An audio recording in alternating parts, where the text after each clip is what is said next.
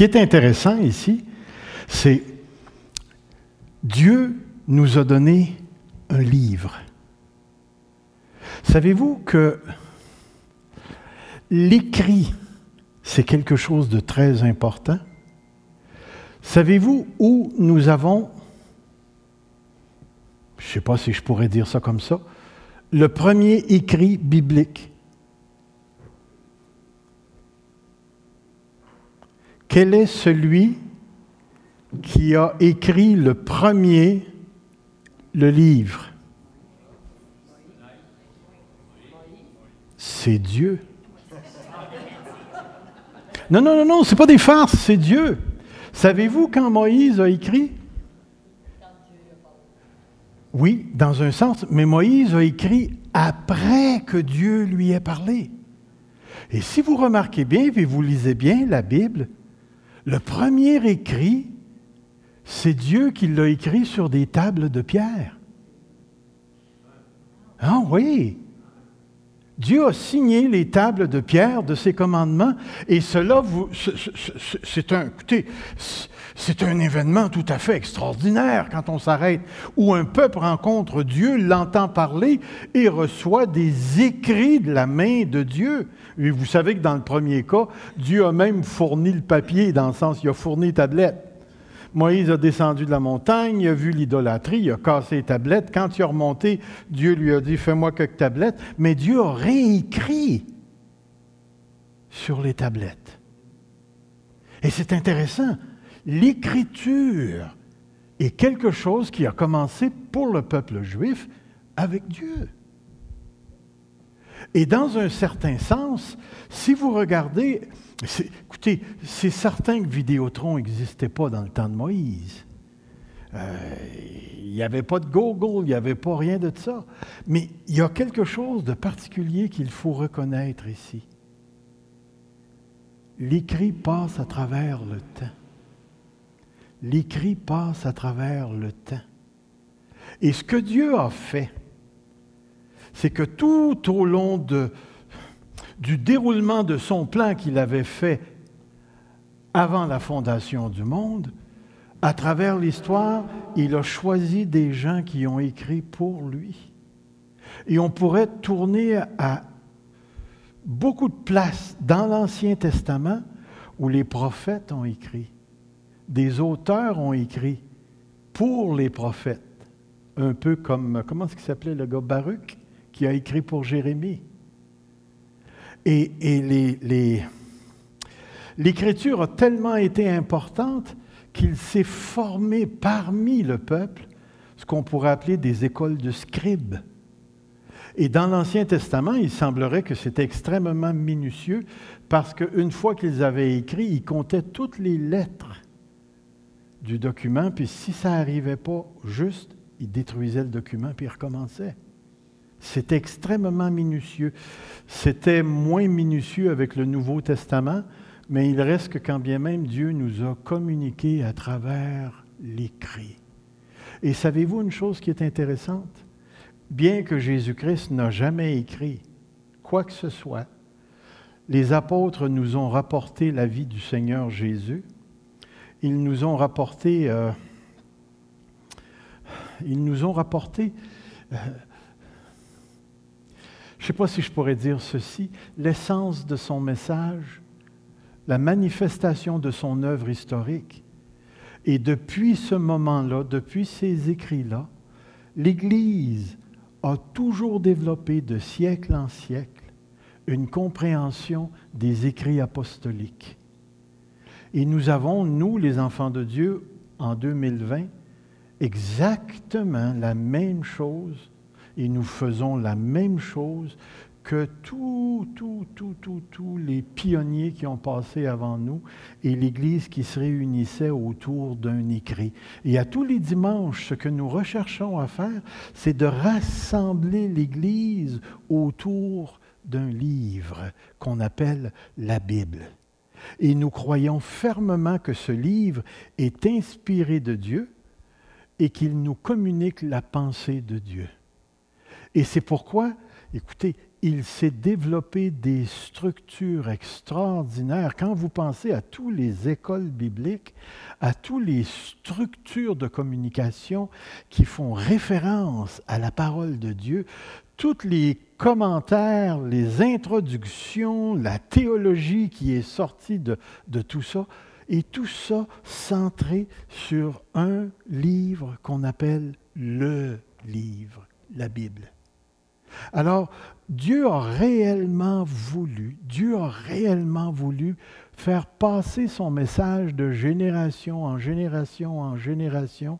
Et aujourd'hui, même si vous n'avez pas le papier et l'encre, et vous avez la tablette électronique, le téléphone, vous avez l'ordinateur, vous avez le contenu d'un écrit qui nous est donné par Dieu afin de conduire la vie de son Église et de comprendre la volonté de notre Dieu et la révélation du mystère qui était caché de tout temps, c'est-à-dire Dieu qui sauve son peuple à travers Jésus-Christ d'une manière précise et continuelle jusqu'à ce que le Seigneur Jésus revienne. Et la lettre aux Thessaloniciens, la première lettre aux Thessaloniciens, s'inscrit dans un certain sens dans cette réalité. Alors, nous, ce que nous allons faire, c'est découvrir ce que la lettre, que peut-on dire, euh, euh, sur la première lettre aux Thessaloniciens? Vous l'avez déjà lu, j'espère? Ce n'est pas une lettre qui est extrêmement compliquée mais on peut dire quelque chose d'assez intéressant. Les deux grands avantages géographiques de la ville de Thessalonique étaient son accès à la mer. Vous savez que le monde qui euh, profitait de la mer était extrêmement commercial et Thessalonique était stratégiquement situé à une place qui était très intéressante. Je ne sais pas si vous pouvez voir Attendez, je vais vous mettre ça ici. Je ne sais pas si vous pouvez voir le petit cercle qui est là. La ville, c'est juste un petit point qu'on voit quelque part ici, là. Mais parce qu'elle était proche de la mer, elle pouvait offrir un accès à toute la Macédoine qui venait. Puis d'ailleurs, l'apôtre Paul, dans la lettre, lorsqu'il va parler de la conversion des Thessaloniciens, il va nous dire que leur témoignage a retenti à travers toute la Macédoine. Vous savez que c'était une ville quand même plus gros que Grimby, hein, plus grosse que.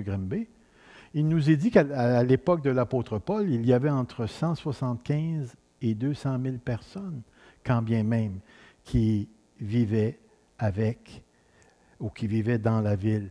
De plus, la ville avait ce qu'on pourrait dire une relation privilégiée politiquement avec Rome. Elle était d'ailleurs une capitale romaine. À cause de sa situation et de son lien avec Rome, eh bien, elle vivait d'une prospérité assez impressionnante. Comme elle avait un lien étroit avec Rome, alors naturellement, on retrouvait les traces, je ne sais pas si on pourrait dire comme ça, de la Roumanie ou la Roumanière dans à peu près tous les secteurs et les structures de la ville. Une autre chose, comme c'était une ville métropole, une grande métropole, naturellement c'était une ville religieuse. On y retrouve les cultes des dieux comme celui de Dionysius, on retrouvait les dieux égyptiens, Sérapis, Isis, et il y avait également le culte de César. Donc, la ville avait une saveur religieuse qui s'insérait dans toutes les structures de la société thessalonienne. Donc, c'est important de savoir ça parce que lorsque les chrétiens vont naître dans cette ville et que l'Église va prendre racine. Elle va prendre racine au milieu d'une culture extrêmement religieuse, mais polythéiste, c'est-à-dire une culture remplie de Dieu.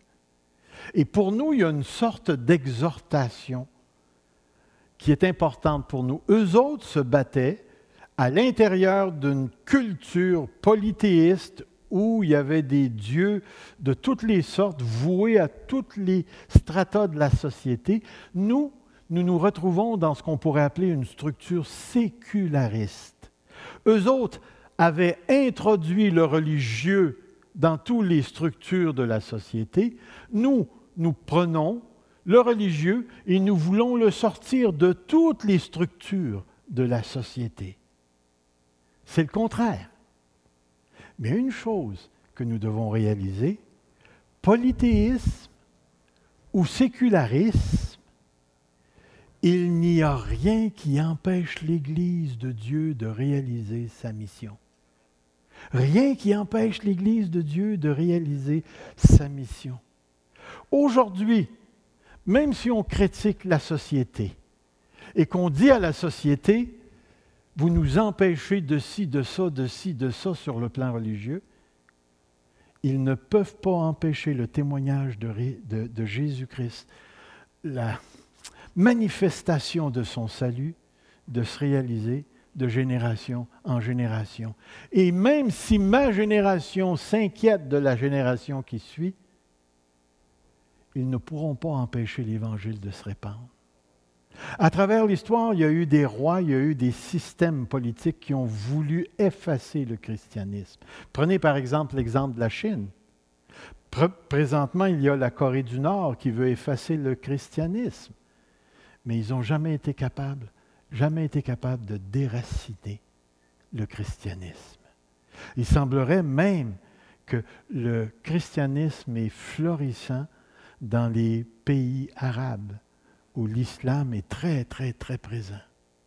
Alors, frères et sœurs, la condition de la ville ne peut pas empêcher l'évangile de s'étendre. Et pour moi, c'est très réjouissant d'apprendre cela ici.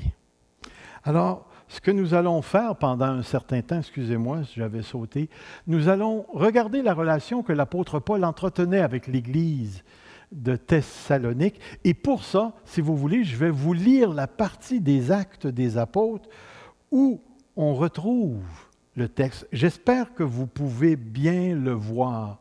Je vais le lire à haute voix et vous allez comprendre un petit peu plus la nature de cette ville. Paul et Silas passèrent à Amphipolis et à euh, Apollonie. Ils arrivèrent à Thessalonique où les Juifs avaient une synagogue. Les Juifs avaient une synagogue et c'était dans la tradition de l'apôtre Paul de premièrement évangéliser les Juifs et ensuite de passer aux non-juifs. Paul entra selon sa coutume pendant trois sabbats. Il discutait avec eux d'après les Écritures, expliquant et établissant que le Christ devait souffrir et ressusciter des morts. Et Jésus, que, que je vous annonce, disait-il, c'est lui le Christ. Quelques-uns d'entre eux furent persuadés. Et regardez ce qui va suivre. Et se joignirent à Paul et Silas ainsi qu'une grande multitude de Grecs craignant Dieu et beaucoup de femmes de qualité. C'est très intéressant ici. Paul prêche, quelques sabbats, quelques juifs, un grand nombre de non-juifs. Mais les juifs, jaloux, prirent avec eux quelques méchants hommes de la populace, provoquèrent des attroupements, répandirent l'agitation dans la ville. Ils se portèrent à la maison de Jason et ils cherchèrent Paul et Silas pour les emmener vers le peuple. Je passe à la prochaine. Ne les ayant pas trouvés, ils traînèrent Jason et quelques frères devant les magistrats de la ville en criant. Essayez, de vous faire le portrait. Ça fait 48 heures que tu t'es converti. La première chose qu'on fait avec toi, c'est qu'on te ramasse puis on t'emmène sur la place publique. Parce que là, il parle des frères. Donc, il y avait des gens qui se sont convertis. Et ces frères-là, la première rencontre qu'ils ont avec la merveilleuse Église de Dieu, c'est de se faire ramasser et de se faire emmener sur la place publique ces gens qui ont bouleversé le monde sont aussi venus ici, et Jason les a reçus. Ils agissent tous contre l'idée de César, disant qu'il y a un roi Jésus. Par ces paroles, ils émurent la foule et les magistrats qui ne laissèrent aller Jason et les autres après avoir obtenu d'eux une caution. La première dîme qui est donnée. C'est intéressant quand tu regardes ça. Aussitôt les frères firent partir de nuit Paul et Silas pour Béré. Lorsqu'ils furent arrivés, ils entrèrent dans la synagogue des Juifs. Encore une fois, ces Juifs avaient des sentiments plus nobles que ceux de Thessalonique. Ils reçurent la parole avec beaucoup d'empressement. Ils examinaient chaque jour les Écritures pour voir si ce qu'on leur disait était exact. Wow! Wow! L'Église était donc de majorité païenne, avec un groupe de juifs. Et on sait que quand même Paul a passé un temps assez considérable euh, avant d'avoir à fuir, puisqu'il semblerait qu'il a pratiqué son métier, c'est-à-dire fabricant de tentes, et qu'il a démontré aux Thessaloniciens une manière de vivre selon l'Esprit. Ça peut paraître curieux, cette toute petite note-là, mais en réalité, il va parler de ceux qui ont besoin de travailler. Et tout à l'heure, il va avoir une exhortation où l'apôtre Paul va dire, prenez note de ceux qui ne travaillent pas. Ça va être très intéressant de voir ça ici. Il a dû fuir, il a dû fuir sans pouvoir apporter tout son enseignement à l'Église. Et on va voir dans sa lettre, et surtout dans sa deuxième lettre, qu'il va le renvoyer Timothée pour aller jaucher, on pourrait dire, la spiritualité de l'Église à ce point-ci. L'apôtre Paul et les chrétiens ont rencontré beaucoup d'opposition. Dans les deux lettres aux Thessaloniciens, les persécuteurs euh, sont les Juifs qui persécutent. Regardez les textes. Et vous-même, vous avez été mes, mes, imitateurs et ceux du Seigneur en recevant la parole au milieu de beaucoup de tribulations avec la joie du Saint-Esprit. Vous avez une condition jugée non favorable et Dieu va chercher ses élus à l'intérieur.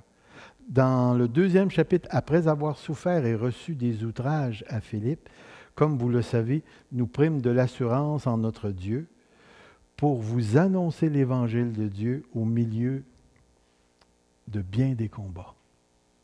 Même l'apôtre Paul savait qu'il aurait à combattre ici. Regardez encore une fois car vous, frères, vous êtes devenus les imitateurs des églises de Dieu qui sont en Jésus-Christ dans la Judée. Naturellement, il fait référence aux églises, euh, aux églises juives euh, là-bas parce que vous aussi, vous avez souffert de la part de vos compatriotes les mêmes maux qu'elles ont souffert de la part des Juifs. Ce sont ces Juifs qui ont fait mourir le Seigneur Jésus et les prophètes et qui ont persécuté et qui ne plaisent point à Dieu et qui sont ennemis de tous les hommes, nous empêchant de parler aux païens pour qu'ils soient sauvés, en sorte qu'ils ne cessent de mettre le comble à leurs péchés, mais la colère a fini par les atteindre. Alors définitivement, l'Église de Thessalonique n'est pas une Église qui est venue au monde dans un contexte favorable comme l'Église Fusion est venue au monde. Ils sont venus au monde dans un contexte de grande persécution et de persécution sociale. Le problème, quel était l'un des problèmes? Premièrement, c'était une jeune Église qui avait besoin d'instruction. C'est-à-dire que quand vous lisez la lettre, l'apôtre Paul va, à un certain moment donné, apporter un enseignement éthique sur la sexualité et le travail. Une deuxième chose que nous retrouvons dans la lettre, l'apôtre Paul est obligé de défendre son ministère parce que son intégrité est remise en question. Et vous allez avoir dans le chapitre 2, en lisant la lettre, à quel point c'est important pour nous, les prédicateurs, d'avoir la crédibilité appropriée. Et l'apôtre Paul prend le temps de démontrer sa crédibilité aux yeux des Thessaloniciens. Alors lorsqu'on lit la lettre, on sent qu'il y avait dans la toile de fond de la vie de l'Église, une sorte de turbulence parce qu'on avait discrédité ou on tentait de discréditer celui qui était pour mettre l'Église ou qui a mis l'Église au monde. Regardez ici, je vous en donne juste un tout petit échantillon. Vous savez vous-même, frère, que notre arrivée chez vous n'a pas été sans résultat. Après avoir souffert et reçu des outrages à Philippe, comme vous le savez, nous prîmes de l'assurance en notre Dieu pour vous annoncer l'évangile de Dieu au milieu de bien des combats.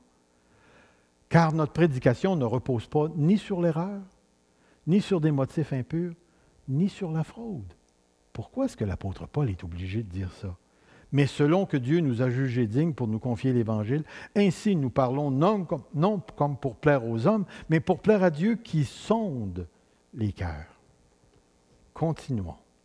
Jamais, en effet, nous avons usé de paroles flatteuses, comme vous le savez. Jamais nous avons eu la cupidité pour mobile. Dieu en est témoin. Nous avons donc cherché la gloire qui vient, il dit, nous n'avons point cherché la gloire qui vient des hommes, ni de vous, ni des autres. Nous aurions pu nous produire avec autorité comme apôtres de Jésus-Christ, mais nous avons été pleins de douceur au milieu de vous. De même qu'une nourrice prend un tendre soin de ses enfants, nous aurions voulu, dans notre vive affection pour vous, non seulement vous donner l'évangile de Dieu, mais encore nos propres vies, tant vous étiez devenus chers. Ensuite, il va dire, vous vous rappelez, frères, notre travail, notre peine, nuit et jour à l'œuvre pour n'être à charge d'aucun de vous nous vous avons prêché l'évangile de Dieu, vous êtes témoins et Dieu l'est aussi, que nous avons eu envers vous qui croyez une conduite sainte, juste et irréprochable. L'apôtre Paul défend, défend son intégrité apostolique. Une autre, un autre aspect, pour ainsi dire, du problème. Il y avait, en peu de temps, le développement d'un problème eschatologique dans l'Église.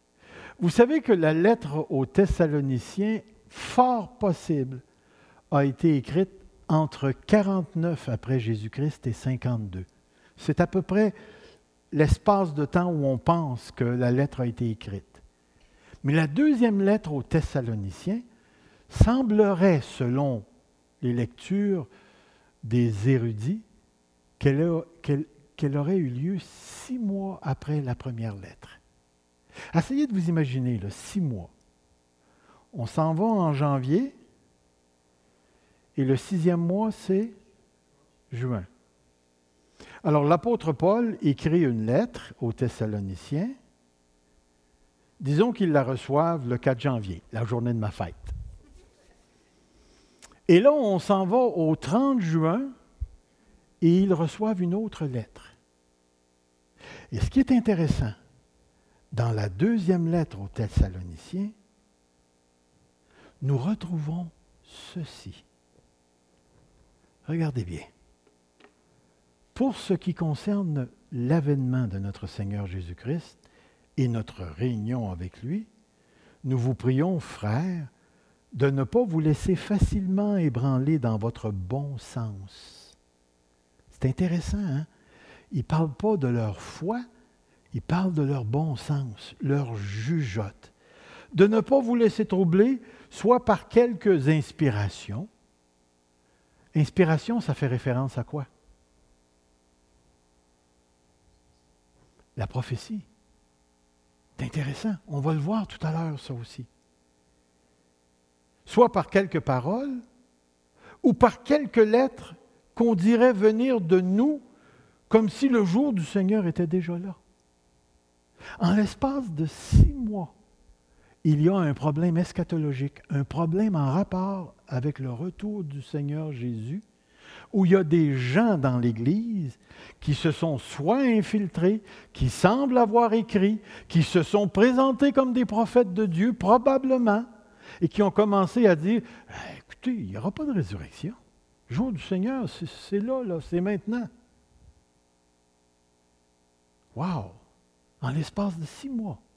Et s'il y a une chose qu'on réalise, c'est qu'à partir du chapitre 4, je pense que c'est autour du verset 16, l'apôtre Paul commence à parler des choses eschatologiques du jour du Seigneur. Il va parler de l'Antichrist, il va parler qu'on va être transformé en un clin d'œil à la résurrection d'entre les morts, puis il va exhorter les chrétiens en disant, vous n'êtes pas de ceux qui dorment, mais vous êtes éveillés, vous attendez le retour du Seigneur Jésus-Christ.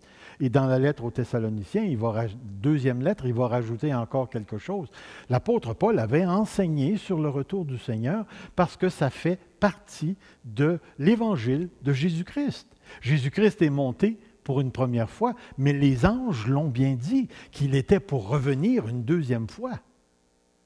Mais dans l'Église, dans l'Église, on avait commencé à corrompre la doctrine du retour de Jésus-Christ.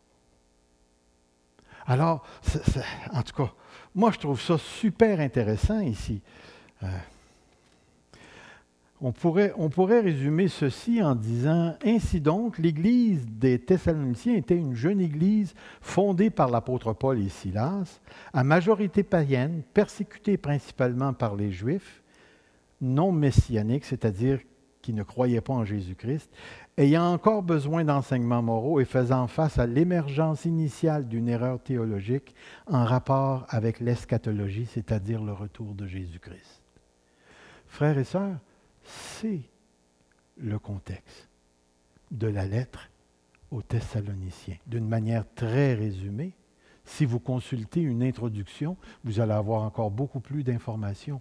Mais dans la lettre, il se passe quelque chose de tout à fait particulier parce que vous avez une jeune Église qui se réjouit du salut que Dieu leur a donné au milieu d'une situation tumultueuse chargé de persécution et d'opposition. Vous et moi, seriez-vous d'accord pour dire que nous avons été élevés, éduqués dans la ouate évangélique?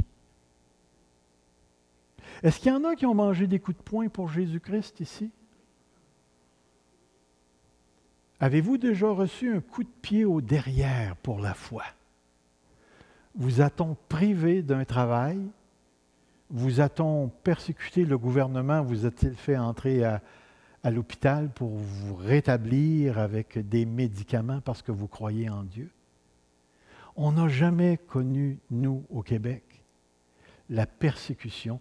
Peut-être que mon beau-père, lui, qui est arrivé dans les années 40, 50, a connu la persécution par les catholiques à cette époque-là, sous un certain régime politique, M. Duplessis. Il a été mis en prison, lui aussi, parce qu'il prêchait dans les rues. Mais en dehors de ça, je n'ai jamais entendu dire qu'un chrétien avait été lapidé, crucifié, tué, fusillé, pendu. Nous ne sommes pas à une époque où nous avons à mourir encore pour notre foi. Peut-être que ça viendra. Peut-être que ça viendra. Mais pour l'instant, l'Église apostolique de notre siècle, et remarquez bien les mots que je vais utiliser, son plus grand ennemi, c'est la subtilité. C'est la subtilité de la culture qui t'invite à garder et à privatiser ta foi tout en acceptant les valeurs et les principes de vie du monde. Savais-tu qu'aujourd'hui tu peux vraiment adorer Dieu et être homosexuel? Savais-tu que tu peux vivre dans le concubinage et adorer ton Dieu? Savais-tu que tu peux forniquer puis continuer à croire à ton Dieu? Moi, je suis allé dans un souper à un certain moment donné. C'était un groupe d'hommes qui se réunissait une fois par mois. J'ai jamais vu autant de vin passer dans ma vie qu'à ce souper chrétien-là. À la fin de la soirée, il y en avait dont la tête tournait, puis il y en avait un qui était bien pacté. Et ces gens-là étaient des chrétiens. Et savez-vous ce qu'on m'a demandé à moi? De ne pas juger.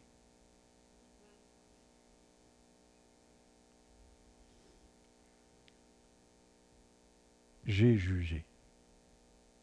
J'ai déclaré l'ivresse. Que Dieu n'acceptait pas ça. Et savez-vous que je peux passer pour un légaliste?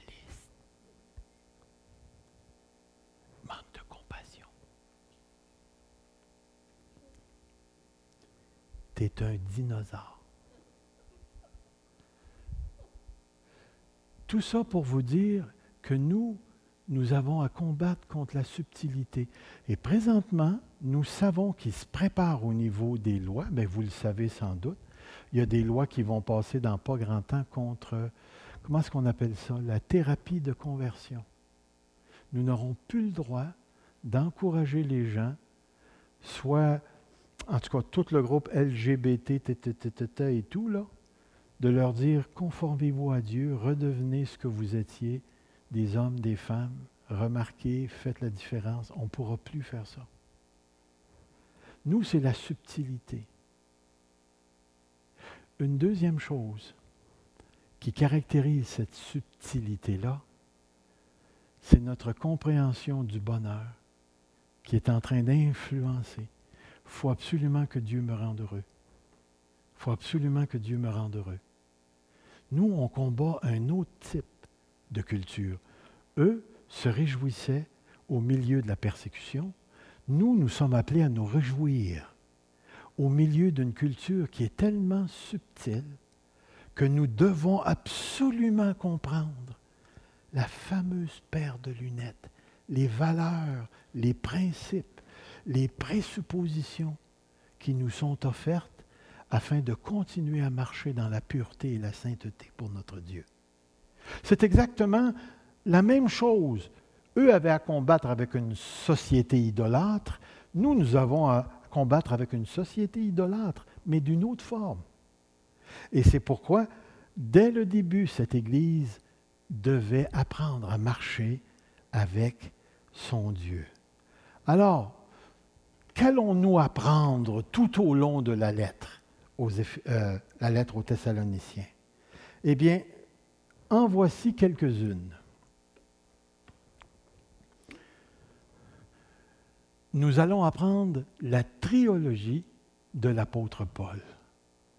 La foi, l'amour, l'espérance. Vous rappelez-vous où on retrouve ces trois mots-là dans 1 Corinthiens 1 Corinthiens 13. Et qu'est-ce que ça nous dit? Ces trois choses demeurent. Mais quelles sont ces trois choses? L'amour, l'espérance et la foi. Mais la plus grande, c'est... Saviez-vous que c'est intéressant? Parce que la lettre aux Thessaloniciens commence avec ces trois mots. Commence avec ces trois mots. L'œuvre de votre foi, le travail de votre amour, et la persévérance de votre espérance. Saviez-vous, dans un certain sens, là, que ce sont les trois critères pour juger de la qualité d'une Église? Est-ce que cette Église-là croit en Dieu? Est-ce que sa foi devient le motif de son existence? Deuxièmement, Comment est-ce que l'amour est manifesté? Puis savez-vous à quel point Dieu attache une importance à l'amour? Vous rappelez-vous ce qu'il dit à la première église dans les sept églises de l'Apocalypse? Tu as abandonné ton premier amour. Et qu'est-ce qu'il dit ensuite? Repends-toi et pratique tes, tes premières œuvres. Donc, L'amour, les œuvres, il y a quelque chose qui est en relation ici. Et savez-vous ce qu'il donne après comme euh, avertissement, comme conséquence? Sinon, je viendrai et j'enlèverai ton chandelier de sa place. Qu'est-ce que ça veut dire enlever le chandelier de la place? Il va fermer l'Église. Il va fermer les portes de l'Église. Il n'y aura plus d'Église. Dieu accorde tellement d'importance à la foi, l'amour et l'espérance que ça devient la trilogie pour évaluer une vie, pour évaluer un groupe, pour évaluer une Église devant Dieu. Et je trouve ça intéressant parce que l'apôtre Paul, avec l'Église de 1er Thessaloniciens, pose ce fondement en partant. Et tout à l'heure, dans le chapitre 4, il va leur dire, en ce qui concerne l'amour, vous n'avez pas besoin qu'on vous enseigne parce que vous êtes vous-même enseigné de Dieu. Laissez-moi vous dire que c'est un texte que je regarde avec des gros yeux.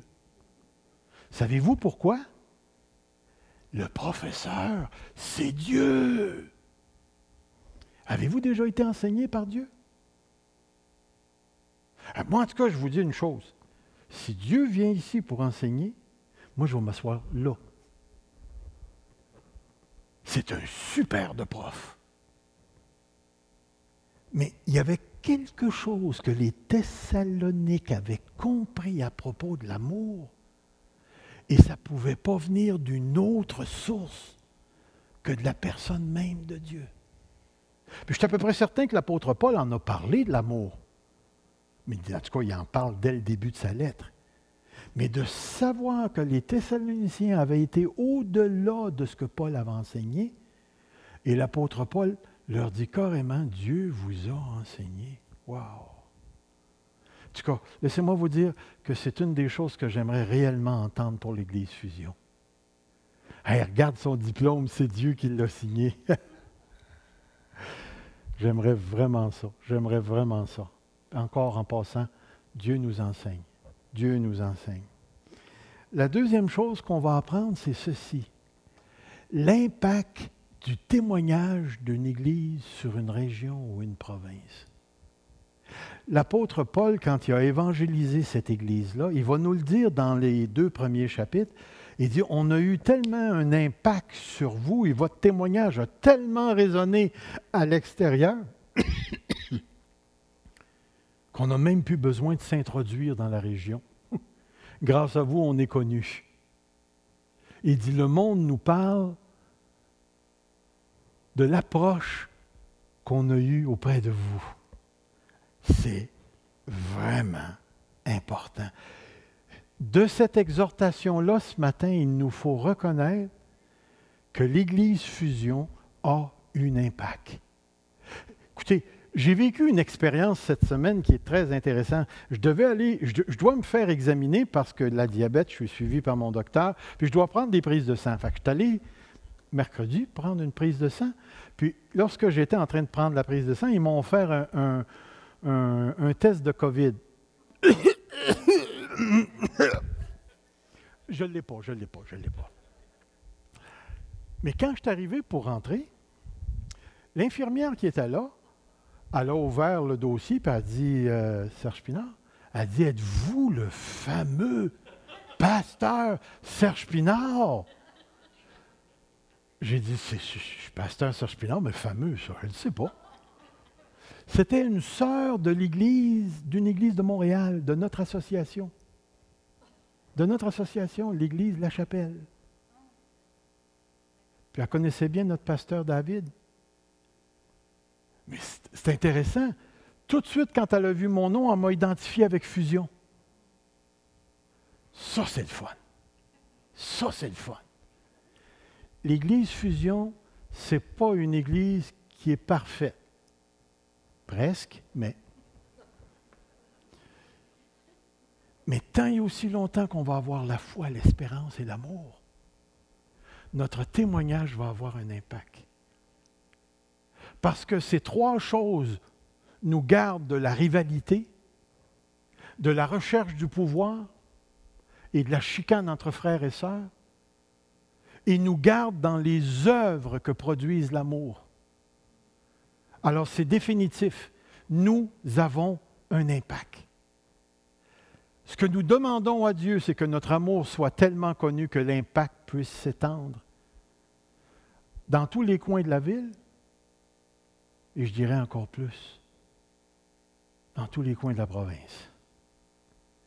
Que Dieu se serve de fusion comme il, se, il s'est servi de Thessalonique, l'église des Thessaloniciens. Thessaloniciens.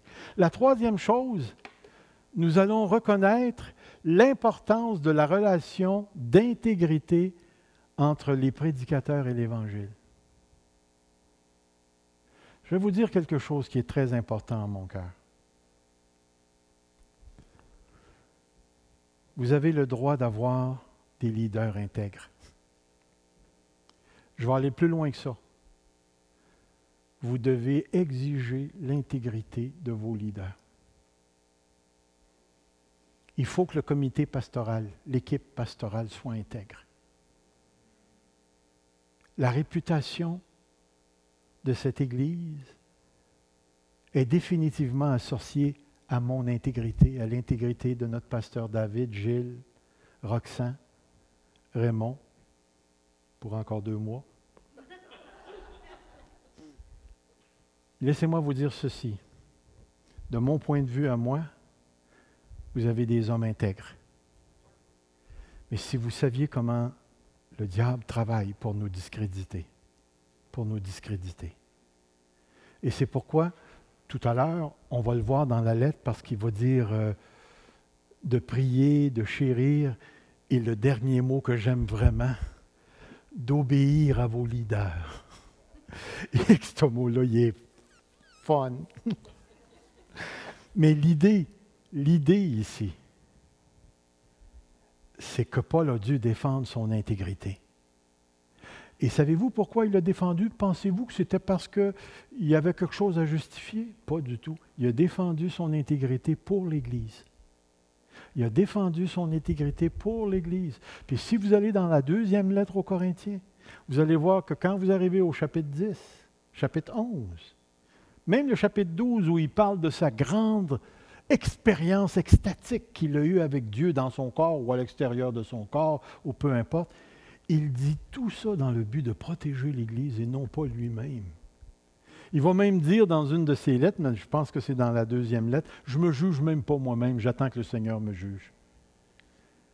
Mais c'est tellement important, cette intégrité. Nous allons apprendre, nous allons découvrir cela aussi. Ensuite, nous, allons découvrir la nécessité d'une éthique sexuelle et du travail. Pourquoi ces deux sujets-là reviennent? Probablement parce qu'il y avait dans l'Église des problèmes par rapport à ça. Mais l'apôtre Paul va en parler dans le chapitre 4. Une autre chose, il va parler de la compréhension paulinienne du retour de Christ. Dans la lettre, on va découvrir ce que l'apôtre Paul, du moins en partie, pense du retour de Jésus-Christ. Vous savez qu'il va dire à un moment donné, nous allons être changés comme dans un clin d'œil. Je parlais avec un frère cette semaine, puis je lui disais, euh, si je te fais un clin d'œil, tu vas te changer? Pouvez-vous vous imaginer si c'est nous autres, les derniers? Admettons que ça arrive dans cinq ans, là. Puis on est encore là. Pouvez-vous vous imaginer le feeling qu'on va avoir d'être transformé comme ça? Et mon ami qui sont chanceux, ceux qui vont être là. Mais c'est ça que j'ai dit aux frères. J'ai dit, écoute, j'ai dit que tu sois transformé comme ça, puis que tu vois le retour du Seigneur par en bas, ou que tu sois avec lui, puis que tu le vois par en haut. On va être ensemble quand bien même. Et en bout de ligne, le produit est le même. Que tu descendes par en bas ou que tu montes par en haut, le produit est le même. C'est la vie éternelle dans un corps de résurrection. Et ça, ça va être extraordinaire. L'autre chose qu'on va voir, c'est diverses exhortations relatives au bon fonctionnement de l'Église. Plus tu t'en vas à la fin, l'apôtre Paul, il déboule, il déboule, il déboule, il déboule toutes sortes d'exhortations qui sont pas mal intéressantes et pas mal impressionnantes. Alors, on va avoir réellement des choses à apprendre de l'apôtre Paul ici. Alors, frères et sœurs, nous, l'Église Fusion, nous allons nous asseoir au pied de la lettre de Paul aux Thessaloniciens, ou la lettre aux Thessaloniciens, moi j'aurais dû marquer ça, et nous, euh, et nous allons laisser le contenu de ce document antique et historique nous dire son histoire au fur et à mesure qu'on s'en va. Toutefois, et soulignez bien ça, notre, but premier sera de soutirer de cette lettre des vérités et des principes de vie qui peuvent encore nous influencer en 2020 puisque nous avons la même foi, le même amour et la même espérance, et surtout, puisque nous avons le même Dieu. Le même Dieu. Alors, à nous d'écouter. Et je terminerai avec cette diapo qui dit, à nous d'écouter. À nous d'écouter. Vous savez, lorsque David a proposé qu'on fasse une exposition de cette lettre, je me suis réjoui parce que dans cette lettre, vous remarquerez une chose, il n'y a aucune référence à l'Ancien Testament. Aucune référence à l'Ancien Testament. Dans les autres lettres de Paul, c'est plein de références à l'Ancien Testament, mais ici, il n'y en a pas. Et savez-vous ce que ça l'indique? Que c'est probablement la première lettre que l'apôtre Paul a écrite, mais il l'a écrite pour une très, très jeune Église qui n'avait pas en elle-même eu assez de temps pour avoir des conflits, si ce n'est que le conflit avec le retour du Seigneur Jésus-Christ. Puis c'est une Église qui, dès le départ, dans sa conversion, a commencé tout de suite à pratiquer les trois plus grandes vertus, la foi, l'amour et l'espérance. Et toute la lettre tourne autour de cette jeune, jeune, jeune Église qui débute dans l'histoire du christianisme. Nous, on est une jeune Église parce qu'on a six ans. On est une jeune Église avec une gang de vieux.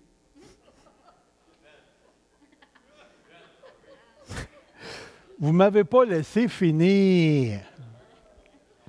Je voulais dire une gang de vieux chrétiens. Plusieurs d'entre nous, on a de l'âge dans la foi. Et laissez-moi vous dire que pour une église locale, c'est une véritable richesse. Ça veut dire qu'on a passé le test.